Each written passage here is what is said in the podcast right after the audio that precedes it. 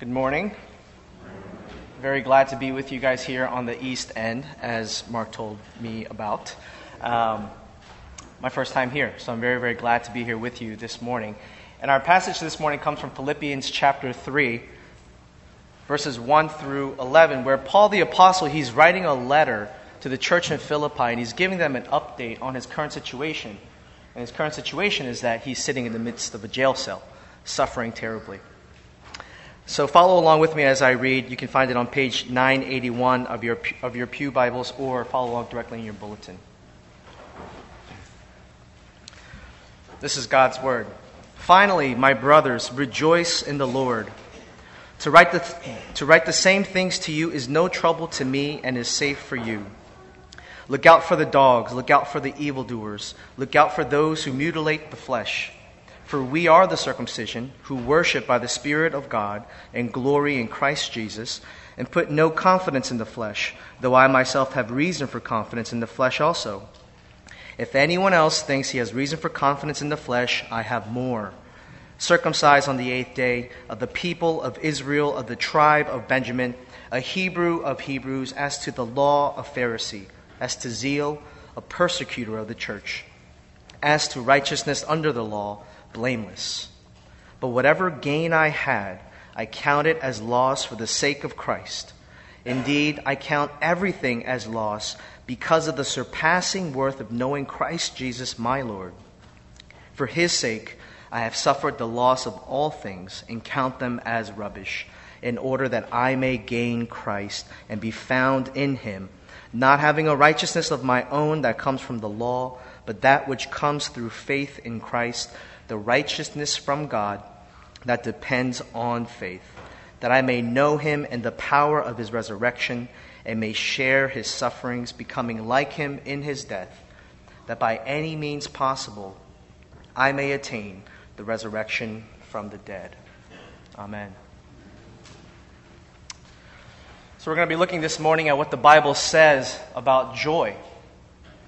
And so, as I was preparing this week to preach here in the Hamptons, here in the East End, about joy, I couldn't help but continue to check on weather.com what the weather was going to be like this weekend. Because, you know, I don't get to spend a lot of time out here. It's beautiful out here. And who wants a rainy and cold weekend here in the Hamptons? Who wants a rainy and cold weekend anywhere? And I noticed that how I was starting to feel in my mood and my happiness was inversely correlated to the percent chance of rain and thunderstorms this week. And so I spent this week about 63% happy for Saturday and about 98% excited about today. And the weatherman was right. And it's funny, and I, and I couldn't help but laugh at myself as well because I realized just how, how shallow, as I'm preparing this message about joy, how shallow my own view of joy really was because I was starting to seek joy in the gifts instead of the giver of the gifts. And that made my joy completely fleeting, completely temporary, and absolutely based on just circumstances. But the Christian view of joy, what the Bible has to say about joy, is a true and lasting, eternal joy that can never be taken away. And when you start to see what the Bible starts to say about joy, the, uh, uh, about joy for the Christian, it's as if joy is the birthright of the Christian. It's as if we're expected to rejoice no matter what, because it's a distinctive mark of the Christian. That's why in Philippians 4 4, just a few verses from our passage, Paul, he commands the church in Philippi to rejoice in the Lord always. I say it again, rejoice. And that is a commandment that he gives to all Christians in the church of Philippi.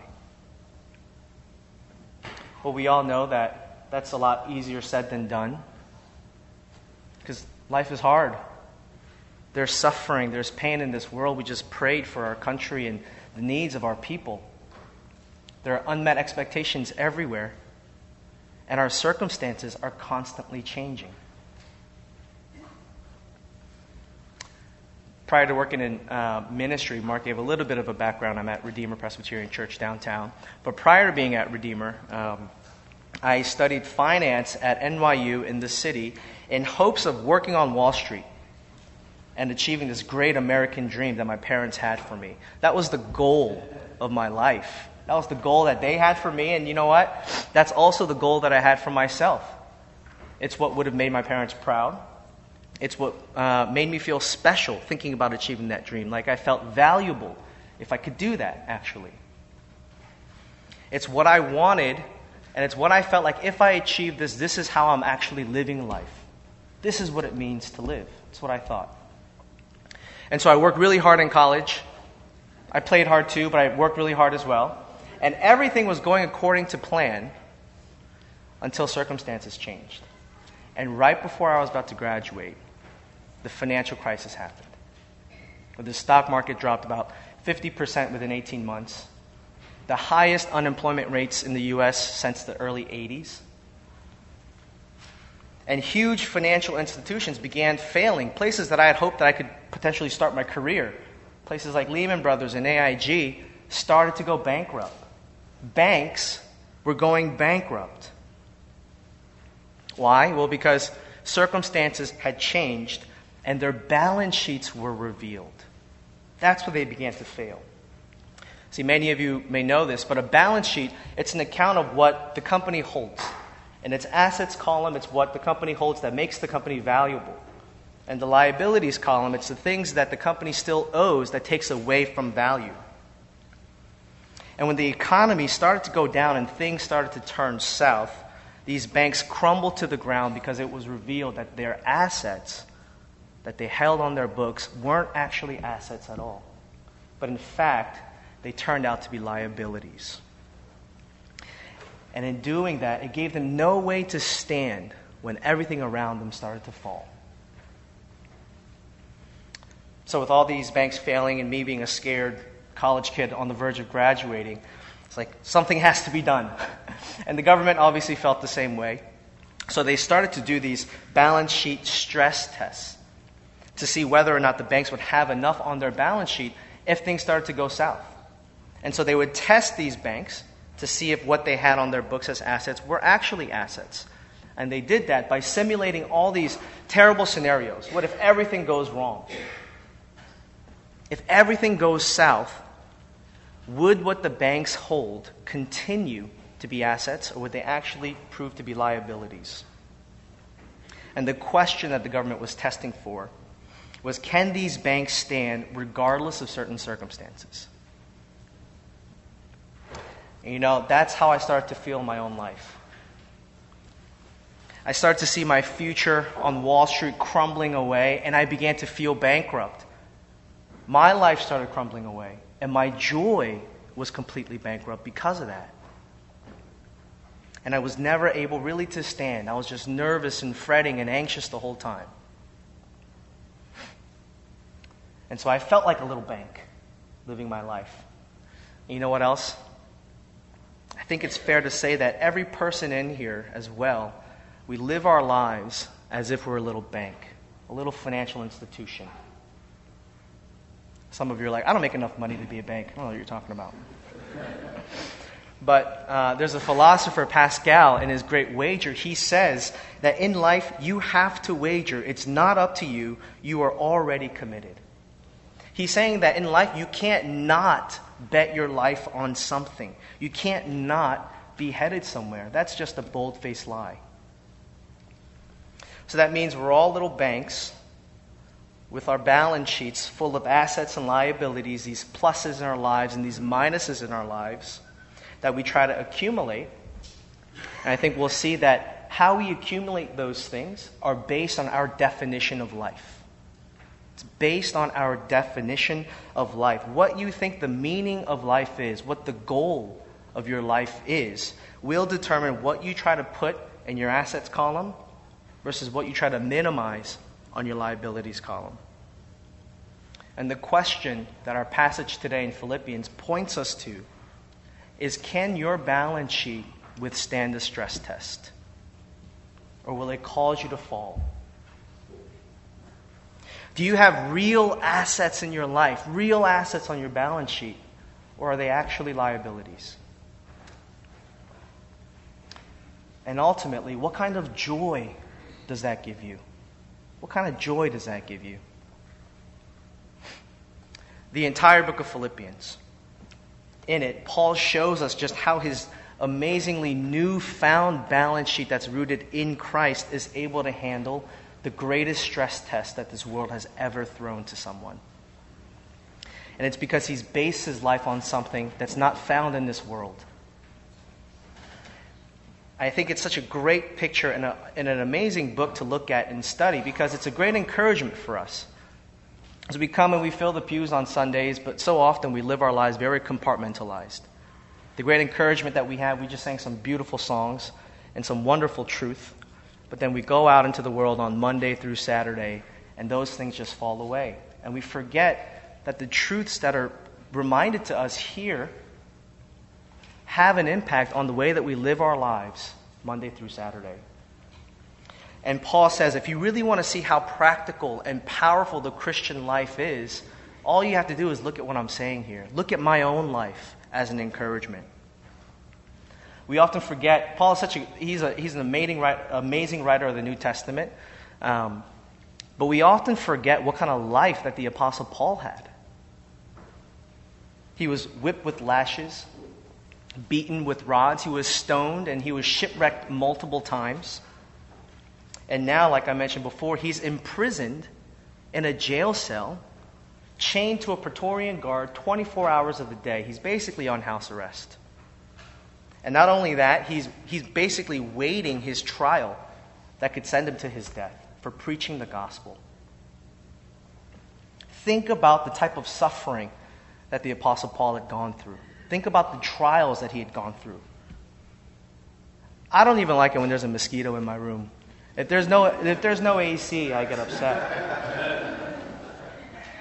to fathom what he's going through as he's sitting in that jail cell physical torment, emotional beatings, injustice fills his entire life. And that's enough to make any person not want to even live anymore. But it's in the midst of this jail cell that he's writing to the church in Philippi to update them on his condition and to encourage them. He's writing in a jail cell to encourage them and remind them that they can rejoice and that he himself is rejoicing. In chapter 1 in Philippians, he says, Yes, and I will rejoice, for I know that this will turn out for my deliverance. That word rejoice, or that, the, in, that word joy, in the verbal or noun form. It's found 16 times in four short chapters in Philippians. It marks the entire book, it's all throughout it. And in this jail cell, he's showing that his life is filled with joy and that he is rejoicing in the midst of the most terrible things that this world could throw at him. And he's got a joy that's not temporary or fleeting or based on the weather in the Hamptons. That's because Paul's balance sheet is filled with real assets that's due to his definition of life, his goal of life. And it's based on not on the gifts, but it's rooted in the giver of the gifts. And so, Paul, in this, in this letter, as he's writing, he's writing to encourage us, not only just encourage us, but also, but also to challenge us to start to see what is our definition of life and can those things actually try to withstand a stress test that our world is bound to throw at it? He's asking, do you have a counterfeit joy, a temporary joy, or is it true, lasting, and substantive? So, how is it that Paul is able to have a life that can rejoice in all circumstances? Well, this morning I want to look at just two brief points uh, to see how Paul is able to rejoice regardless of circumstances by looking at Paul's former definition of life and the joy that that gets him, and Paul's new definition of life and the joy that corresponds. So, Paul's old definition of life and the joy that it gives, and Paul's new definition of life. So, first, Paul's former definition of life. Well, we said that your definition of life is what will determine what you'll try to put in your assets column, in your plus column of your ledger. And if you think so, if you think that life is all about career or success or fame, then you're going to pour endless, endless hours in the office. You're going to pour endless time working on your resume, building your network. Or if you think that life is all about family and relationships and you're going to pour all of your energy and your time and your efforts and everything into your kids or into your, your spouse or trying to find, find a spouse, maybe on Coffee Meets Bagel or something, working on your social media profile, that's where you're going to try to build up your assets column and you're going to try to minimize on that liabilities column. Well, for Paul, who was a former Pharisee, he knew that as a Pharisee that life was all about righteousness before God. He understood that. But in order to attain that and build up his assets column, Paul was trying to follow the law and meet its standard, like he says, through his works. And what he did in his flesh is what he calls it. And that's what Paul is warning us in this chapter in verse 2 when he says, Watch out for those dogs, watch out for those evildoers, those mutilators of the flesh. Now, Paul was dealing with what uh, people call Judaizers, who were saying, Yes, you know, if you want to be right before God, yes, you have to believe in what Jesus did for you, but also, you got to get circumcised. Yes, Jesus, but you also got to have this. It was a Jesus plus model. Jesus plus something that you also have to do in order to gain righteousness before God. And that was the same definition that Paul had once in his former life, where he was trying to base his life on what, that he, on what he's accomplished. It's a view that has a confidence in the assets of your balance sheet through what you've achieved and what you've done. And that's this ridiculous credential list that he lays out for us, starting in verses, chap- uh, in verses 4. He lays out his, I, I love this. He, he's making an argument and he, he lays out his resume, something that New Yorkers like to do a lot, right? This is, look at what I've done. Here's my, here are my credentials. Here's my street cred. And that's what he's doing in verses 4 through 6. He says, If anyone else has, thinks he has reason for confidence in the flesh, I have more circumcised on the eighth day, of the people of Israel, of the tribe of Benjamin, a Hebrew of Hebrews, as to the law, a Pharisee, as to zeal, a persecutor of the, ch- of the church, as to righteousness under the law, blameless. He's saying, if you want to play this confidence in the flesh thing, I can play it better than you. I'm the best guy out there. I'm from the right people, I'm from the right place, I've done the right thing. You can't question my credentials. Paul's former definition of life was about attaining this righteousness through what he's done. And that's what he's filled his assets column with. He's showing you his former assets. So, put it plainly, Paul was a, Paul was a super religious person, a super religious person who thinks that they can earn God's favor through what they've done going to church, tithing, volunteering at Grace Camp, doing all these different things. That is what he thought would also attain him favor before God. And that's the view that a lot of people outside of Christianity honestly has about what they think the Bible says. Because every other major religion says that you have to earn God's favor through what you do. That's earning a confidence, having confidence in your flesh and what you've done. And that was Paul's former definition of life as well. But you know what? what he's pointing us to in the entire book of Philippians. He's saying that if you do that, you will only have a temporary joy that can and will be lost. It's a counterfeit joy that you will have in your life. It's not the kind of joy that the Apostle Paul has and is exuding in the middle of a jail cell. That's not, what, uh, that's not the kind of joy that you're going to have in your life. A counterfeit joy, here's a definition for you it's, a, it's temporary elation and good feeling based on your circumstances. Temporary elation and good feeling based on your circumstances. It's a person whose life circumstances are going so well and according to plan, especially when, you know, some of us are younger, we can feel good about the future, right? But it's a, it's a kind of satisfaction that can't and won't endure. It's not sustainable over the long term and it's completely useless in the face of suffering. Here are three types of counterfeit joy. I think within these three types, everyone might be able to fit in this spectrum, or you might at least know and understand what this is talking about. So, the first type of counterfeit joy is anticipatory happiness. Anticipatory happiness. You can kind of sense what that means, right? That's being happy because you think you're on your way to the good life. You don't have it all now, but you're on your way some of us younger folks, who, you know, like me in college, working and studying hard, where I could envision and imagine the life that I wanted. And I was on my way there. So that was me in, in college, wanting to be on Wall Street. I couldn't wait to get the little Blackberry clip and the shiny shoes. And, you know, that's just, I wanted that. Because that meant that I was on my way to it. Anticipatory happiness. But that, obviously, is completely dependent on something that you don't actually have yet. The second type of counterfeit joy is temporary satisfaction or joy that's ended by disillusionment. This is maybe for some of the folks who have lived life a little bit longer. You've actually gotten the job. You've actually gotten the relationships. You've actually gotten the family. You got the 1.2 kids with the picket fence, and you know you, you've got all that, and you and it turns out, wait, this is it. This doesn't bring me the type of joy that I always thought that I wanted. It's lost because you're, dis- you're disillusioned. You're trying to get from it something that it actually couldn't give you. And the third type of counterfeit joy is temporary satisfaction or joy that's ended by suffering or difficulty. That's a happiness based almost completely on our circumstances. It's only when life is going well, when it's great and sunny out in the East End, that you feel happiness and joy. And it's based on the things that you have. That's a confidence in the flesh.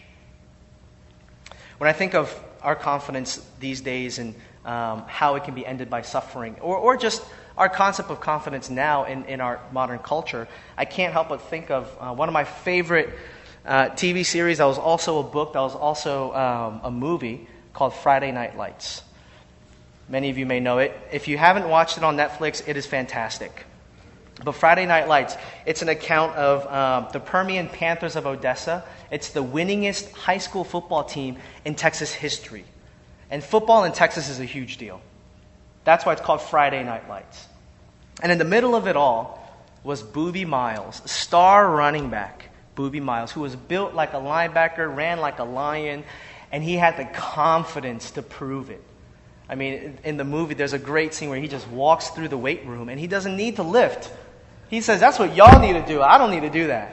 That's the kind of confidence he had. And then he would go out onto the field and crush it. And every college in the entire United States wanted him.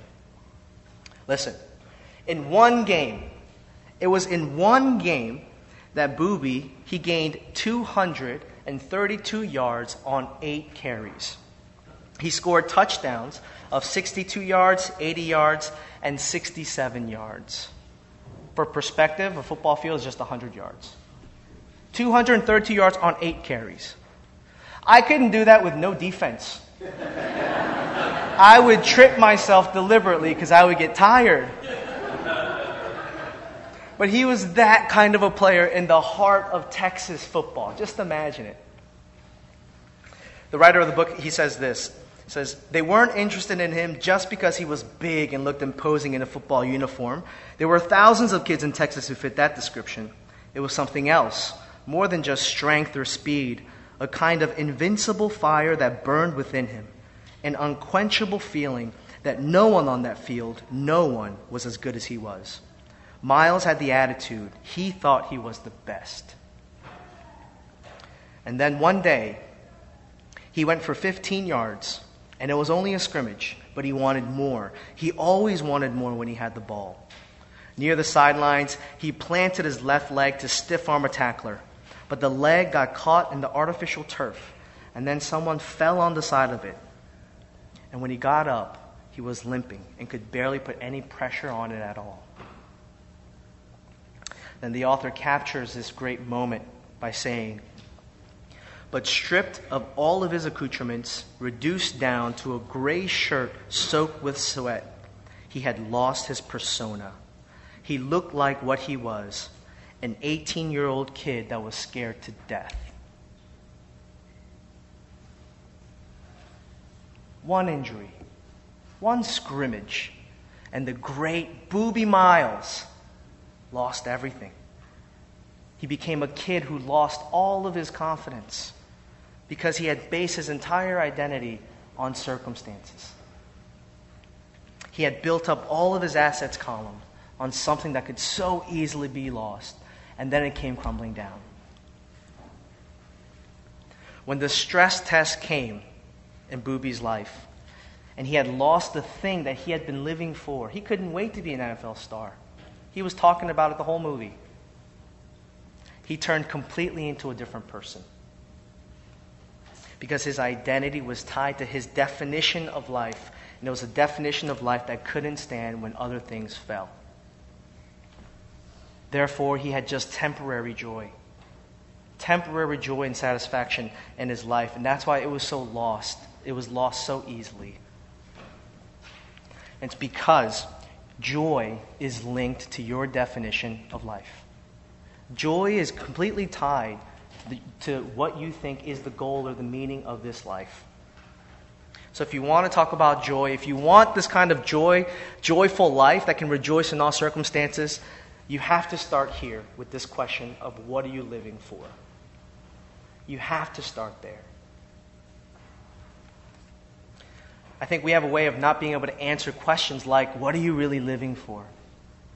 I think partly because it's so below our self subconscious that we're just not aware of it, actually.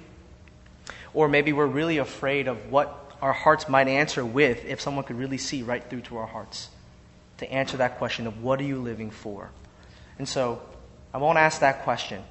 But the question could be what assets are you trying to pour into your life?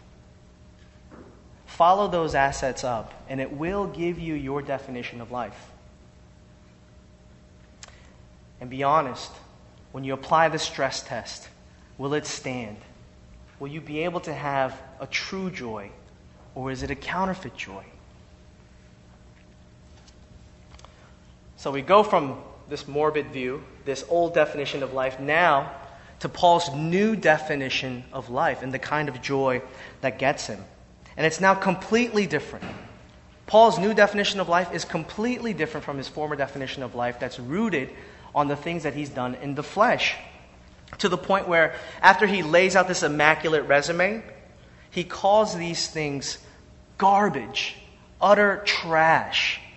He likens all the things that he prized before now as complete refuse, a complete def- uh, disadvantage now to him.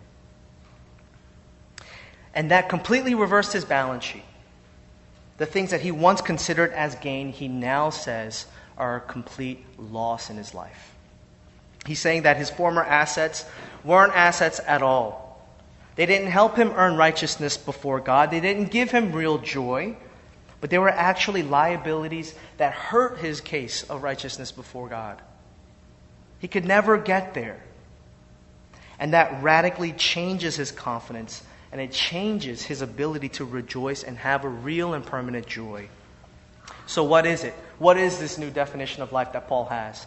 Well, he lays it out for us in verse 7, where he says, But whatever were gains to me, I now consider a loss for the sake of Christ. What is more, I consider everything a loss because of the surpassing worth of knowing Christ Jesus my Lord, for whose sake I have lost all things. I consider them garbage that I may gain Christ and be found in him, not having a righteousness of my own that comes from the law, but that which is through faith in Christ. I want to know Christ. To know Christ. Paul saying, I found the meaning of life. I found the true definition of life, the ultimate definition of life that's been given that will help him to stand no matter what, when everything else fails. And that is as simple as knowing Christ Jesus, my Lord. He says it's a knowing Jesus. That's it. Now, this isn't just an intellectual knowing, like I know Mark or I, or I know Michael Jordan or Barack Obama, right? It's not just the knowing intellectually, but it's a deep and personal relationship. In the Old Testament, when that word is used to know someone, it really meant really having a deep um, a deep and personal relationship with the other person. And he's saying that he's finally understanding that life is about a relationship with the giver of the gifts, not just in the gifts themselves. The ultimate source of everything that is handed to us here in this world that is just a shadow of what God gives us. Simply put, his definition of life changed when he came to encounter the one who could actually give him life. Who could actually give him life. What do I mean by that? Well, let's think about Paul's life for a minute. He reminds us in verse 6 that as a part of his credentials, he says that as, a, as, as for zeal, he used to be a persecutor of the church. You know what that means?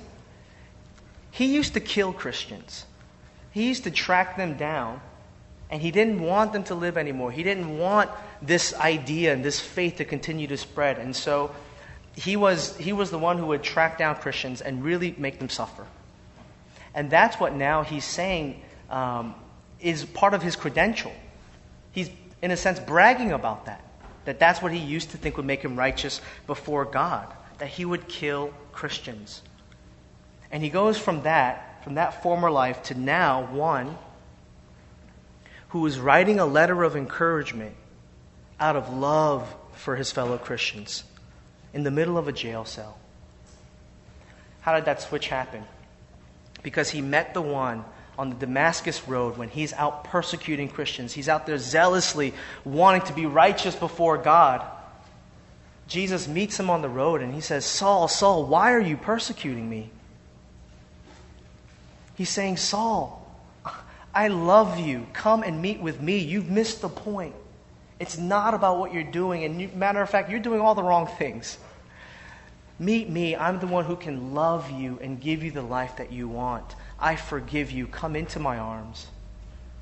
That moment of meeting Jesus, who forgives him, who loves him, who shows him grace, regardless of what he's done, is what transforms him.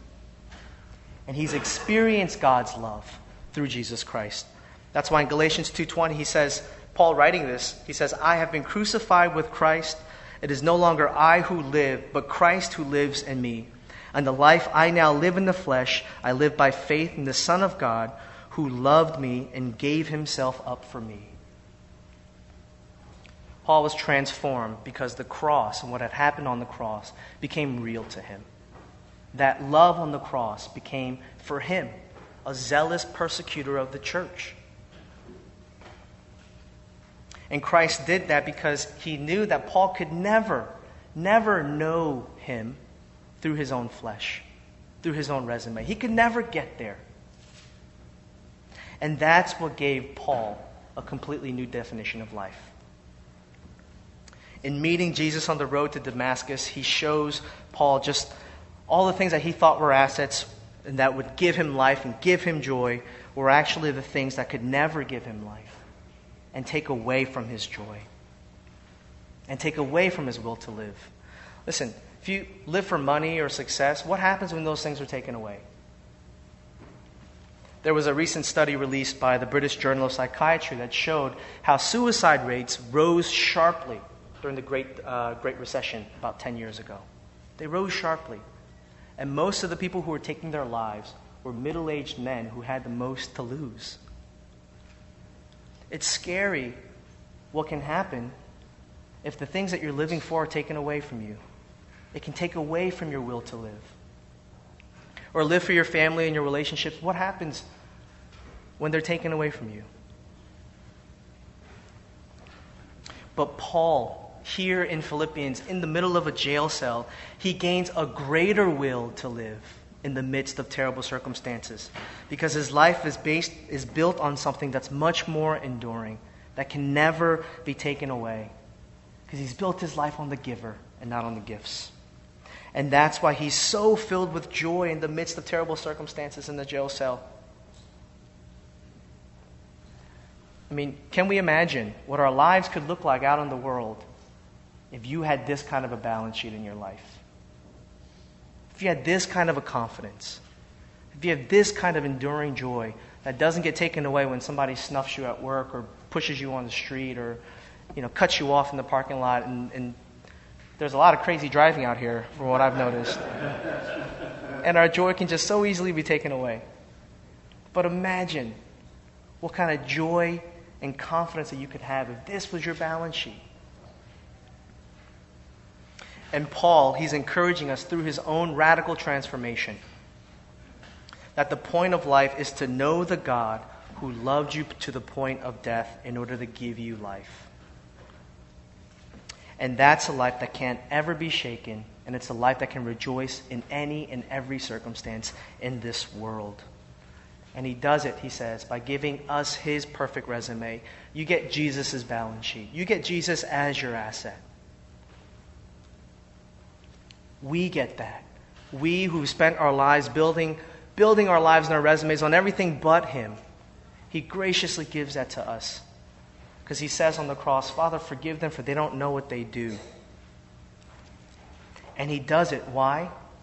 Well, because in our companion text in John 16, Jesus says that He's come to give us joy. He's come to make that joy complete in us.